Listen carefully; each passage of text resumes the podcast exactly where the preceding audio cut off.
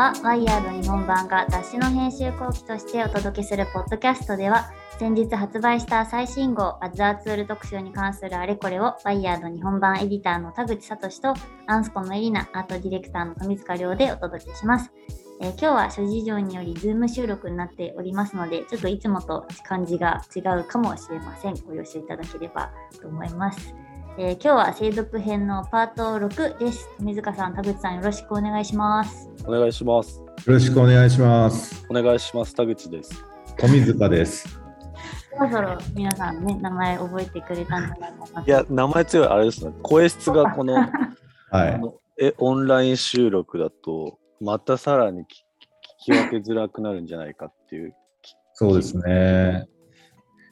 田口君の方が若干多分話し方がスローリーああ、そうですね。だからもっとゆゆっくりにしよう。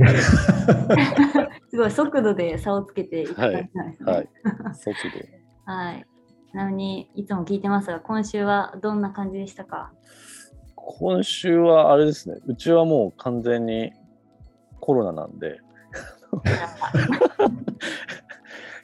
コロナで。すよね、今、感染者の。はい。ね、そう僕。過去最高になってますもんね。はい、僕がじゃなくて家族がですけど、本当、濃厚な接触をしておりまして、だから待機、待機っていうか自宅待機、自宅療養ですね、なんで、はい。でも、いいもんですね。なんか。そう。それはそれで。割り切っても出ていかないぞってなると、うん、家で何しようかって言ってくるんで。だし、家族との時間もたっぷり取れて、そうでそれで絆が深まるんじゃないですか？深まるっつうか、つうかあれです 結構家事に追われてる感じですかね。そうですね。あとまあでもなんかそのなんほら夏休みだからちょうどこの子供のその夏休みのドリルとかを、はいはいはい、その3桁の計算の仕方みたいなのをこう一緒に考えるみたいな。えー、足ドリルそんな、はい、はい。でまあ今日はですね精読編っていうことでゲストとしてウィズダムこの101ページから113ページまでを担当していただいた、ワイヤード日本版ギターの岡田幸太郎さんに来ていただいてます。岡田さんよろしくお願いします。よろしくお願いします。編集部のウィズダム。編集のウィズダム。いやいやいやいやいや、お手柔らかに今日もお願いします。和田君、ポッドキャスト久々だよね。そうですね。あれ松永さんの時に出てた以来なので、うん、結構久々に、はい、ポッドキャスト登場させてもらいます、うん。今日はだいぶ意気込んでるということで、楽しみ。あれ？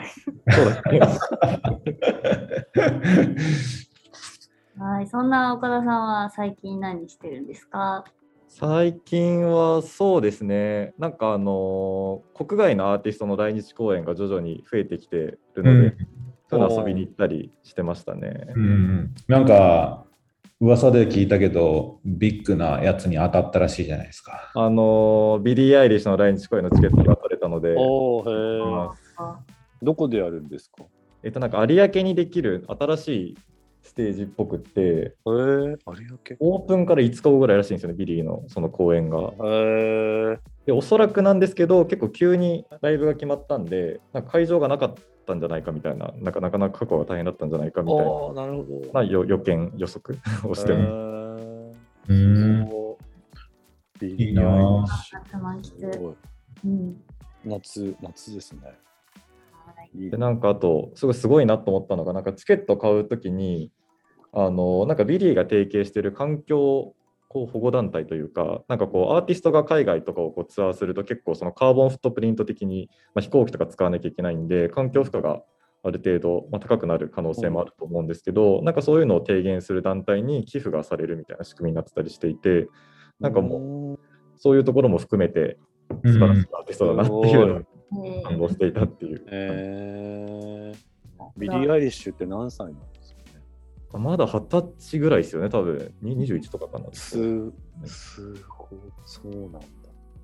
えー、進んで進んでるっていうか、すごい、すごいですね。すごいですよね。うん、え、一人で行くんですか？あ、友達と行きます。友達も当たったのすごいね。あ僕が2枚取れました。あ、そうなんだ。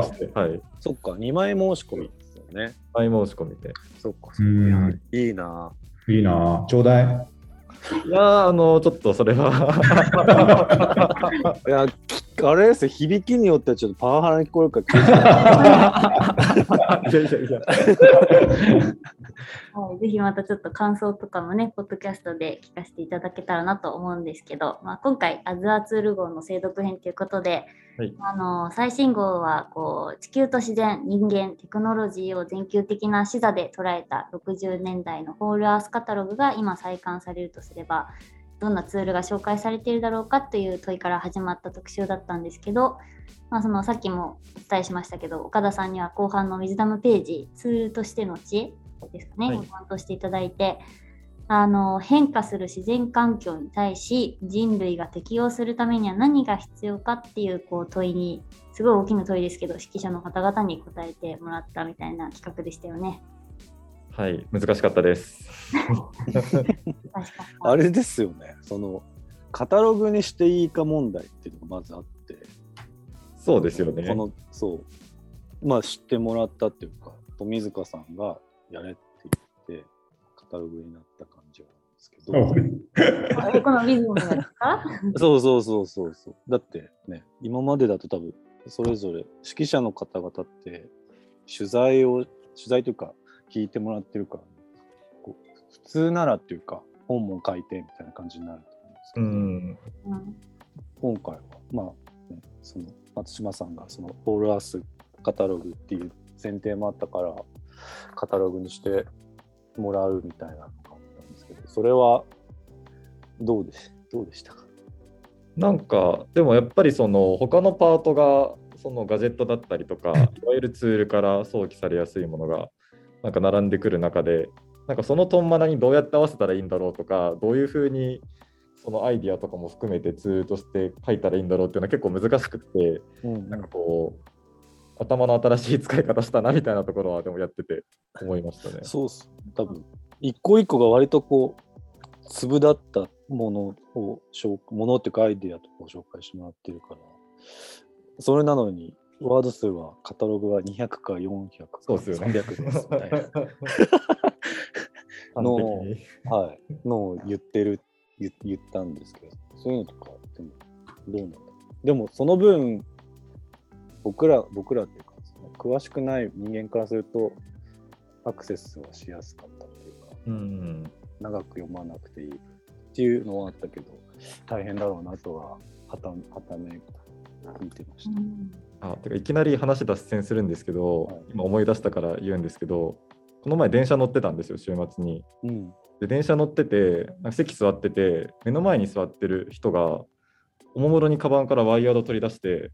えー、アザーツール号しかもめっちゃ熱心に読んでくれてて、えー、めちゃくちゃびっくりしたってなんか何かのやらせかなと思って一瞬びっくりしたんですけどドクターの方であのこの場を借りて読んでいただいてありがとうございます。えー、何？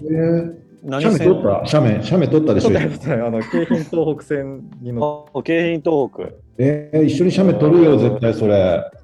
すごい嬉しいな。嬉しかったです。はい。あの、これ聞いてらっしゃったら、ぜひ、あの、ご連絡ください。感想などぜひいただけたらと思います。すごい。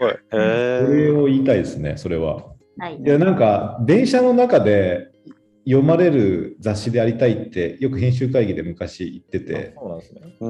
そう。だからなんかそういうプロモーションを仕掛けるべきだみたいな話をしてて、なるほど。編集部の人たちで電車乗ってワイヤードを広げて読もうぜっていう 地道ですね あんちゃんとか結構それに駆り出されるようになってたちょっと本気度がわからないあれでしたけど。えー、すごい。でも、すごいね。どのページ読んでってね。ねすごい。解説したくなっちゃいました。嬉しいね。うん。えー、見ちゃうっていう、おお、どこ読んでんだろうっていうのはいはいはい。その次のページの方がいいですよって 言っちゃいそう。ね、結構すごい始まりから大きな質問だなって感じですけどその今回6名の方ですかね。はいはい、なんか最初にこの質問投げかけてどういう反応返ってきました？そうですね。なんか皆さん結構エキサイティングだなと思ってあの楽しんでやってもらえたふうに思っていて、うん、なんか最初の、えっと、テーマのタイトルが「ウィズダム」じゃなかったんですよね。最初、うんうん、ホールシステムっていう。そう、もともとホールアースカタログにあったテーマカタ、カテゴリーかだったんですね。でなんかその時の問題意識みたいなことがなんかその哲学者のティモシー・モートンとかがハイパーオブジェクトみたいな概念でなんか今世界のこうこう全てを知覚できない状況になっているみたいなところが背景としてあってじゃあなんかその全体のシステムをちゃんとこう捉えてその中で人が生きていくってどういうことなのかみたいなところがちょっと抽象的なところはテーマとしてあってで、まあ、ホールアースにそういうあのホールシステムっていうカテゴリーがあったんでそことこう紐付けながら考えていこうかなと思ってたんですけどなんか皆さんとこうやり取りする中で最初のなんだろう問いというかテーマはそういうところだったんですけど、まあ、必ずしもこうシステムだけじゃなくっていろんなアイディアとか考え方とかを皆さん紹介してくれてたんでなんかウィズダムっていうこうテーマに最終的に落ち着いていったっていうのがありましたね。いいよね、ウィズダムでめちゃくちゃ良かったと思うな。うん、なんかより身近になんか捉えられるっていうか。うん。ね。ね6人いると、その、どういうテーマとかバランスとかやっぱ大変でした、決めるの。そうですね。なんか最初にテーマをなんとなく決めてて、なんかいわゆるその、なんでしょう、ウェルビーイングとか、その、ある種メンタルヘルスとか、なんかそういう人間の内面世界に近いような、まあ、話から、なんかそのもっと惑星規模のテクノロジーのあり方とか、まあ、自然みたいなテーマとか、なるべくこううまくこのテーマでばらけるような形で、あの組んでいこうかなっていうのは考えてました。うんうんでもこうまとまってみるとあカタログになるもんだなって思いましたよ、ね、いやそうですよね。最初全く見えてなかったんですけど どうなるかが。なビジュアルがそれぞれちゃんと用意できると結構ねこうアイディアとかその知恵の部分カタログになるっていうのは結構発見というかああなんか良かったなって。なかなかビジュアルも難しかったですよね 準備するのが。ああね。そうだね。でももうそれは富塚さんの頑張りで。なんかあれですよ、そういえばなんかこういうの書けば書いてもらったらいいかもねっていう会議を結構終盤にやりましたあそうですよね、ちょっとお付き合いいただいて、イラストレーターの方に何を書いてもらったら伝わるんだろうっていうのを、はいはいはい、皆さんと議論させてもらいながら、なんとか、はい、はい、そうでもそうなんだよね、岡田君の言上げてくることとか、まあ、岡田君が言ってるというよりかは、このね、話を聞いていく中で出てくるテーマだと思うんだけど、やっぱりすごく複雑なんだよね。一つのことだけど、結構多角的に言ってることが多いから、これをどうやって説明すると、どうやってこう絵にすると伝わるんだろうかっていう、割と引き算が多い感じの絵作りをよね。情報の整理としては。そうですよね。そのまま伝えることはもちろんなんか簡単ではあるんだけど、そうじゃなくて、もう少しこうだよね、ああだよね、この方が分かりやすいよね、みたいな、結構、情報を間引いていくことで、こう明快になっていくっていうことが割とあった気がします。なんか当初はやっぱホールシステムだったから割と概念図というかそういったものが中心になるかなみたいな議論もあったと思うんですけど、うん、なんかそこからあんまり図ばっかが並ぶっていうよりかは、うん、結構こう図もあれば書影もあればイラストもあれば、写真もあればみたいな結構幅広くなりますね。イラストと写真とか、まあ、そこら辺のバランスは程よくあのハイブリッドにしたかったし、えっ、ー、と、なんかこう、絵の、絵のところと、本当に表表というか、だから図版のところのバランスは気を使いました。確かに。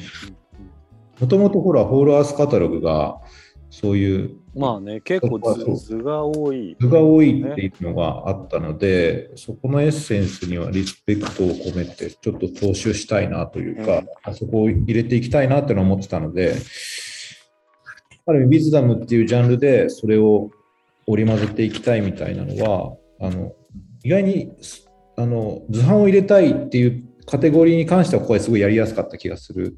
うん、そうっすよね。うんだって図図を入れたがってましたもんね、トミーさん。そうそう、図を入れたかったんですよ。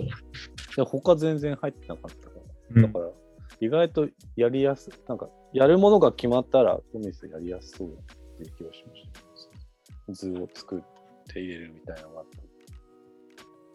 そうなんですよね。例えば112ページの、えー、と23番に Ways of Being っていうところの図版があるんですけど、これは岡田君にもらった資料をもとに 僕が手書きで書いて書いてましたよね。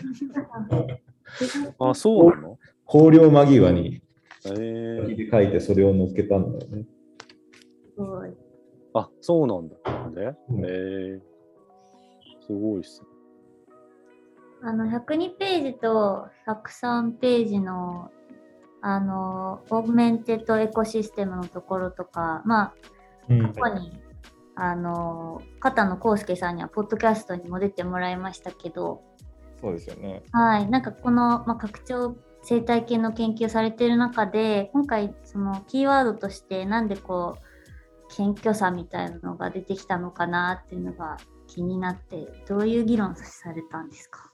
そうですね。なんかここは確かにその謙虚さみたいなとことか、なんかこうネガティブケイパビリティみたいな、こう不確実さの中に佇める能力みたいな話とかが結構出てきてはいて、なんかやっぱりその自然環境の変化であったりとか、まあ、生態系に関することを研究していくって、まあ、人間がそのやっぱコントロールしきれない、まあ、当たり前なんですけど、ことが多いからこそ、なんかその変化に対してこう謙虚に向き合ったりとか、なんか不確実な状況でもこう耐えられる力みたいなことが、まあ、重要なんじゃないかっていう風な議論が結構出てきていて、なんかそういったところからこういうネガティブケイパビリティとか、いいハンブルみたいなところが出てきたっていうところですかね。そのね、ネガティブケイパビリティとか、あのフューチャーズリテラシー号で実際に母木さんにインタビューもされてましたもんね。そうなんですよね。なんかだから僕の中だと結構その過去の号でやったことがつながってるというか、それこそえっと、106ページの斉藤先生とかは、えっと、ニューエコノミーのリブート号で多分インタビューさせてもらったのをまとめた、まあ、3年ぐらい前ですかね、もう、ん、かもっと前か。とかと結構紐づいてる内容だったり、あと112ページ、113ページの久保田先生とかも、なんかこう、ベンジャミン・ブラッドンは Web の方でインタビューの記事、あ、本誌でも出てますね、ディープテックの号とかで出てたりとか、ネクストネイチャーネットワークというのもインタビューしてたりっていうところで、なんか自分の中だと結構過去にやらせてもらったものがこのアップデートされてここにまたつながってきてるみたいなところは、ん、実はあったりするので、まあ、過去の号もぜひね見ていただけるといいかなっていうところですかね。うん、なるほど。なんかダイジェスト感が少しありますよね。うん、そうですね。なんか、うん、一個一個が結構短いから、こうサクッとね、その内容を吸収できるっていうのもあるし、うん。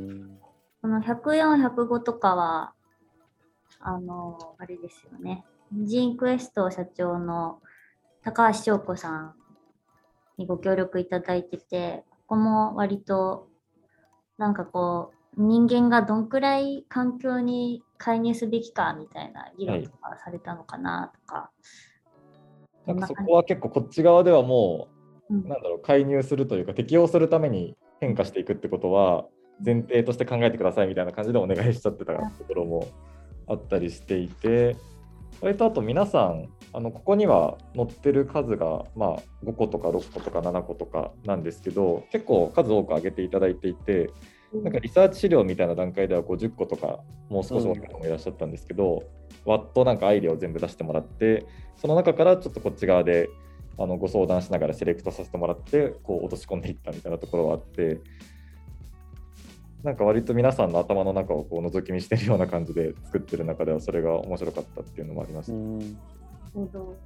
この106、107ページとかもこの書籍のこう人類の文明の夜明けとかタクラマカンとかすごい読みたくなったんですけど、結構他にもいっぱい候補がある中でこの書籍とかに絞っていったりみたいな。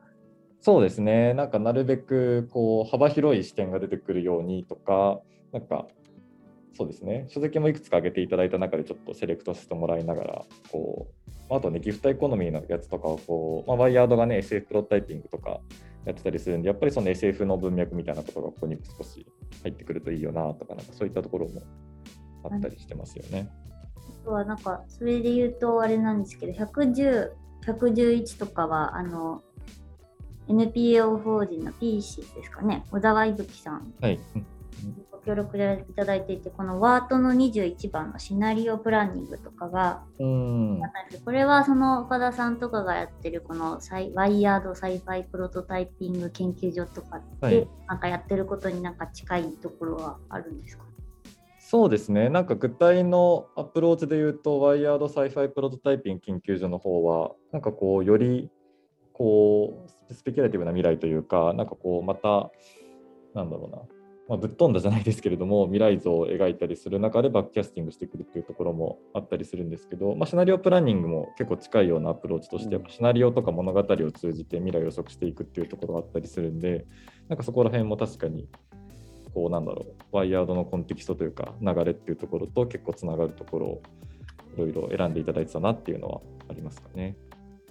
今、久々にこう、時間が経って忘れてたんで読み返すと発見がありますね。こう そう。あ、そうでしたっけ？全然忘れてるな。えー、ですよね。ね、SF 小説とかが入ってここれたのカテゴリーって結局ここぐらいだったから。あ、そうなんですね。そうそうそう。か、まあ本、本とかを紹介したけど、どっちかっていうと、こう、その実際に使えることが書いてある本の方が多かった。レシピ本とか、お酒の作り方とか、農業のやり方とか、だからね、そういう、どっちかフィクションっていうか、想像力を膨らませていくような本とか意外と出せてなかったから、ね、ウィズダムっていうカテゴリーならではのことなのかサバイバルするときには、その場では役には立たないですけどね、多分。長期的なことを考えてたり。するようなことだから。でもいやでもなんかネガティブケイパビリティの根底に流れる考え方っていうのは、サバイブっていうか、気候変動のね、あそうですよね、うん、通じるものがあると思います、十分。うん、まあ、やっぱこういう、こういうものもカタログにしてこそワイヤードっていうのは、ね、僕はやってないですけど、勝手に思いましたね。なんかこれまでの、これまでのというかこう、いつものワイヤードっぽいページに一番近いようなカテゴリーですよね、きっと。うん、なんかね、百とは108、109はあの北海道大学准教授の三上先生とかにあの聞こえいただいてると思うんですけど、岡田さんは割とニューコモンズ号で民主主義の再生っていう記事担当してたり、あとまあちょっと DAO 関連のチャイさんにインタビューされてたりとか、やっぱりなんか民主主義系といいますか、追いかけてるというか、なんか熟議とかやっぱ注目してるんですか？なんでなんでしょうね。なんかあんまり意識してないんですけど、なぜかそのテーマを結構やってることが多いんで、なんか音楽とかだったらわかるんですけど、なんか自分音楽好きだからついやっちゃうの。なんかこのテーマをなぜかやってるんで、まあ、多分好きなんでしょうね、きっと。そういう領域というか。なるほど。なんとなくなんだ。そう自分って自分がこう、調べていこうって思ってるっていうよりは、そうなんですよね。そのうちこう浮き上がってくるテーマそうなんですよね。なんか逆に自分がネタ切れなんじゃないかって思っちゃうことが結構あってなんかテーマが変わってテーマが違うことに対して同じアングルで切り込んでる気がしててああなるほどこうもっとフレッシュな 視点を持たなきゃなっていうのは結構思ったりしますね、でも。深めていますね。えー、でもまあ民主主義ってね面白いです面白いっていうかこう今結構いろんな言われ方しちゃってるから面白い、面白いっていうか、考えていった方がいいことではありそうですけど。そうですよね。うん、難しいです、ね、あと、あれですね、一番最後の112、113ページの、あの、監修をしていただいた久保田先生のページはやっぱりすごく興味深く読みました。文科生というか、大学時代に授業を受けてたんでしたっけ？文科生というか、そうなんですよ。学科、情報、玉美の情報デザイン学科を僕は卒業してるんですけど、それの、僕はデザイン学科っていうか、そのデザインコースの方で、コーツ先生はどっちかというと、メディア芸術コースの教授だった。だから僕は直接は、あの、教わったりはしてないんですけど、うん、あの、最初1、2年生の時に講義を何回か聞いたことがあって、うん、っていうのがあるので、久保田先生聞いてたら、ポッドキャスト出てほしいですね。ああ、確かに。いや、もう、久保田先生は本当になんか、事前の資料の段階からすごい面白いのを送っていただいて、かなりこう、泣く泣く入れられなかったものがいっぱいあったんですよね、この資料。なので、なんか改めて、今回のテーマで考えていただいたことをこう語ってもらえたらすごい贅沢な内容になるなっていうのは確信してますね。全体のその空間と時間っていうテーマの取り合い方もこの最終ページにカタログの最終ページに来てるスケール感としてはすごく良くて。あそうですよね。そこらのページネーションもすごく良かったですね。うん、意図的にこれ最後にあの、うん、そうだよね。プラネタリースケールって言った時に、うん、なんかこう惑星規模っていくとこう地球っていうある種空間的な広がりっていうことだけじゃなくってなんか時間軸でのスケール感ってことも含めて考えた方がいいよねっていうところで、うん、なるほど。太田先生には打ち返していただいて、うん、そういう話も含めてこう将来世代の権利とか責任とかそういったことも並んでいってるっていう、なんかこう一番なんだろう深いところにこう最後たどり着くみたいな作り方にはなってました、ね。ほら、なんかスチュワート・ブランドが今、なんですよ、ロングナウってやってるじゃないですか。あ、ロングナウファンデーション。はい。なんかあれがあるから、これを最後にしてるのかと思ってましたけど、そうでもないですね。そこら辺ともかなり多分紐づく、ああ、そうですよね。うん、これなんかしょあの久保田さんに挙げていただいてる The Ministry for the Future って多分あの SF 小説、うん、まだ日本語で読めないんだと思うんですけど、ワイヤードのウェブの方の記事でも最近、あの SF は気候変動のリアリティに人類を目覚めさせるかっていうので、そのキム・スタンリー・ロビンソンさんの本の紹介とか出てるんで、うん、そっちともね、こう合わせて、うん、楽しいかな。なんかクライメートフィクションっていうこう SF のジャンルの中でもその気候変動だったりとかそういったことを扱うフィクションのジャンルっていうののなんかこうキム・スタンリー・ロビンソンはもう本当中心的な代表的な中で、やっぱりこう、その、なんでしょう、今のね、私たちの行動が将来の世代にいかに影響を与えるかっていうことを、まあ、ちゃんとこう作品を通じて考えたりとか、うん、あのシミュレーションしていくっていうことをすごくやられてる方なので、うん、もっとね、翻訳書がね、出るといいんですけどね。うん、じゃあ結構リアルなっていうか、すごい徹底してシミュレーションしていくっていうあ割とそうですね。なんかそっちに近いような作風のものも、えー、あの結構ありますね。キム・スタンリー・ロビンソン。なるほど。そうそう。まあ、そろそろ30分ぐらい経ったので、いつものコーナーに行きます。あ、そうなんだ。あ、行っちゃいます。はい、じゃあ、あじゃあタイトルコールやってみましょう。はい、練習してましたもんね、この前。はい。はい、岡田さんもぜひ、いきますよ。はい、せーの。マイツール、ユアツール。もうすっごいもう全然。やりづらい。すっごい音声悪かった、しかもなんか。なんかガビってましたよ。もうちょっと時だけ。ということで、岡田さんにぜひこう今おすすめしたいツールをご紹介いただきたいなと思います。なんだろう。うん。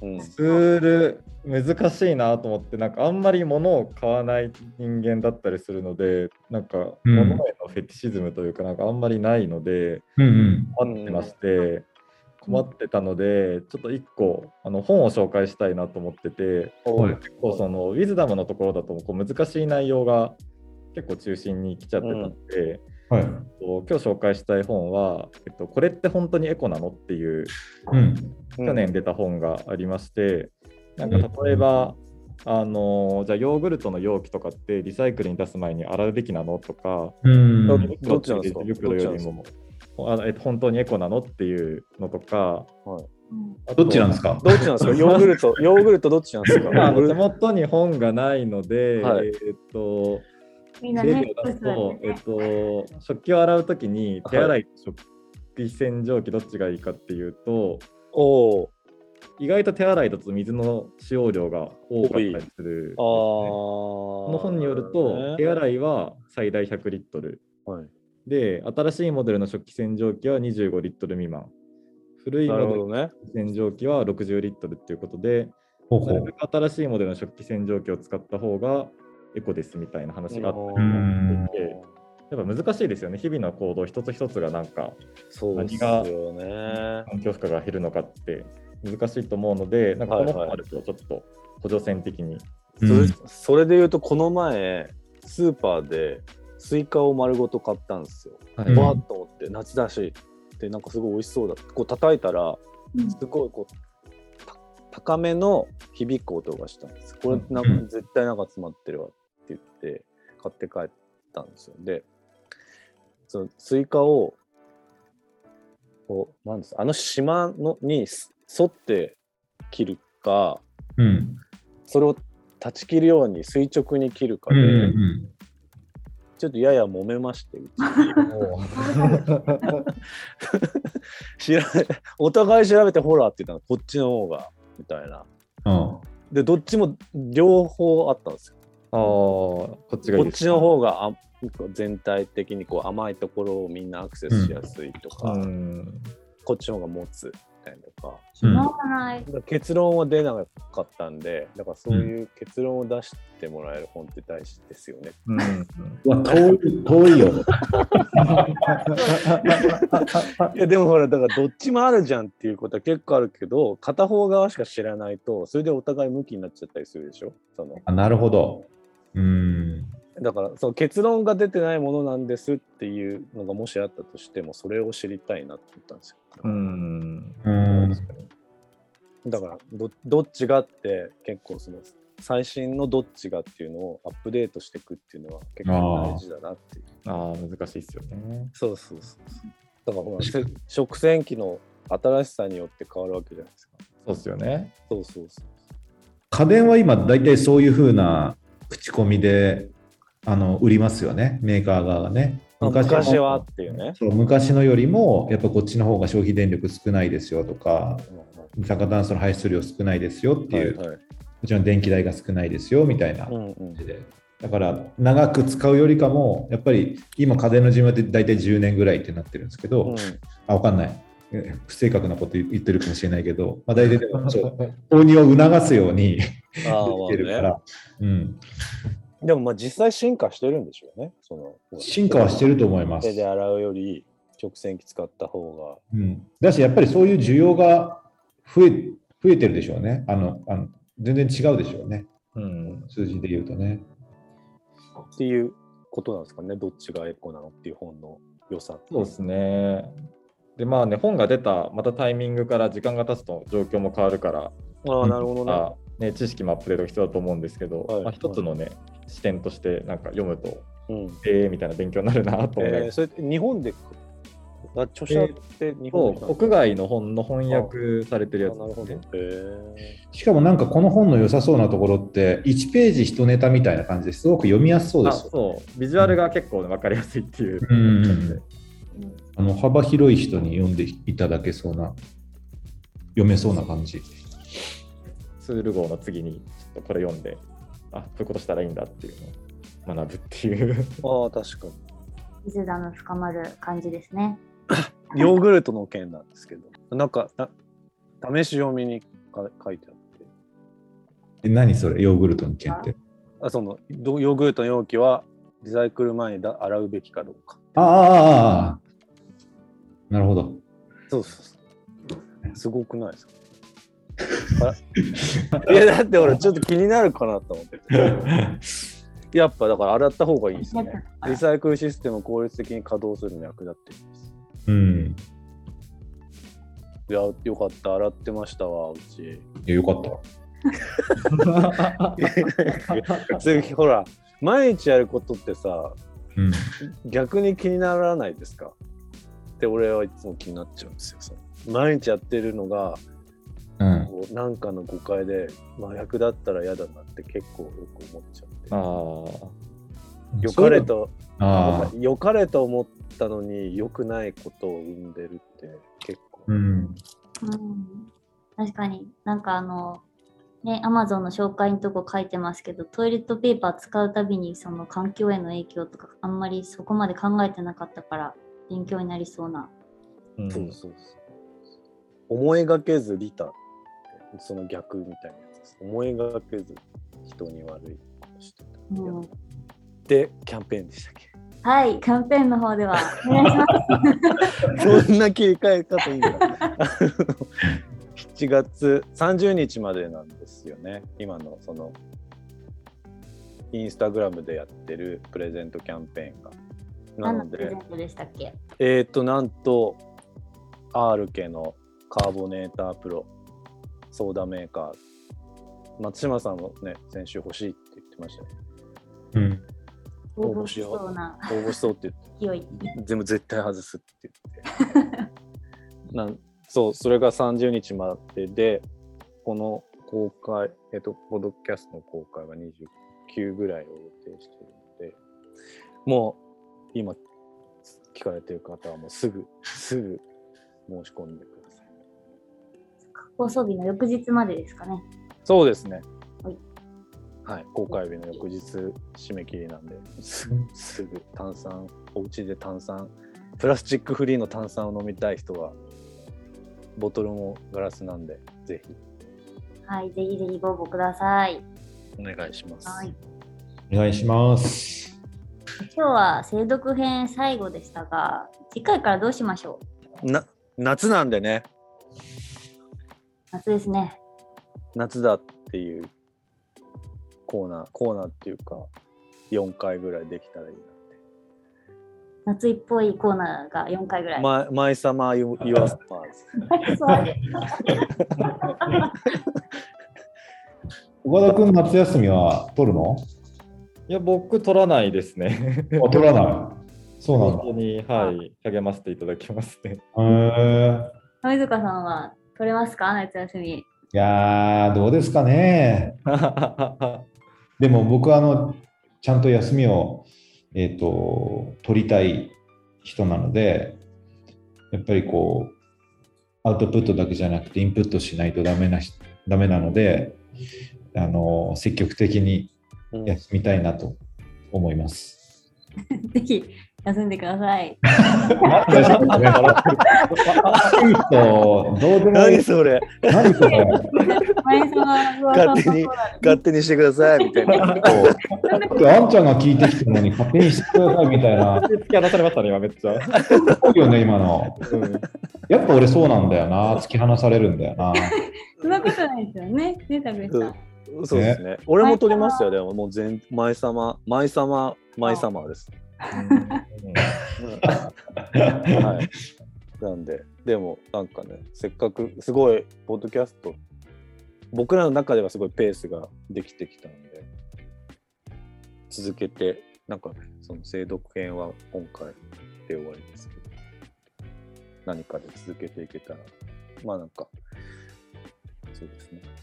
岡田さん、そう、1か月ぐらいで、岡田さん、なんでそんな焼けてんですかみたいな話。焼けてなそう。今週の前様岩さんも。岡田さん、なんでそんな焼けてんですか？できたらいいな。いいね。はい、でも僕、岡田君とやっぱりナイトタイムエコノミーの話はちょっとしていきたい、していきたいというか聞きたいんですよ。ああ、ナイトタイムエコノミーですか？うん、ゲストを呼んで、なんかそこら辺の話もできたらなと。ああ、いいですね。パンデミックを開けて、こう、開けてないけど、あの、開けてないけど、またね、ちょっとナイトタイムの方もね、いろいろと盛り上がりはね、戻ってきたり、うん、ああ、そうそうか、そういう意味のナイトタイム。そうそうそうそう、はい、ねいいね、イベントもそう増えてきたし、はい、あのね、みんな気をつけながら遊んでると思うので。そうですね。うん。はい、そんな感じで、まあ、ザーツールの読み解きは今回で終わるんですけれども、ぜひ引き続き、ポッドキャストを視聴いただけたらなと思います。えー、皆さん、今日はありがとうございました。ありがとうございました。ありがとうございました。ありがとうございました。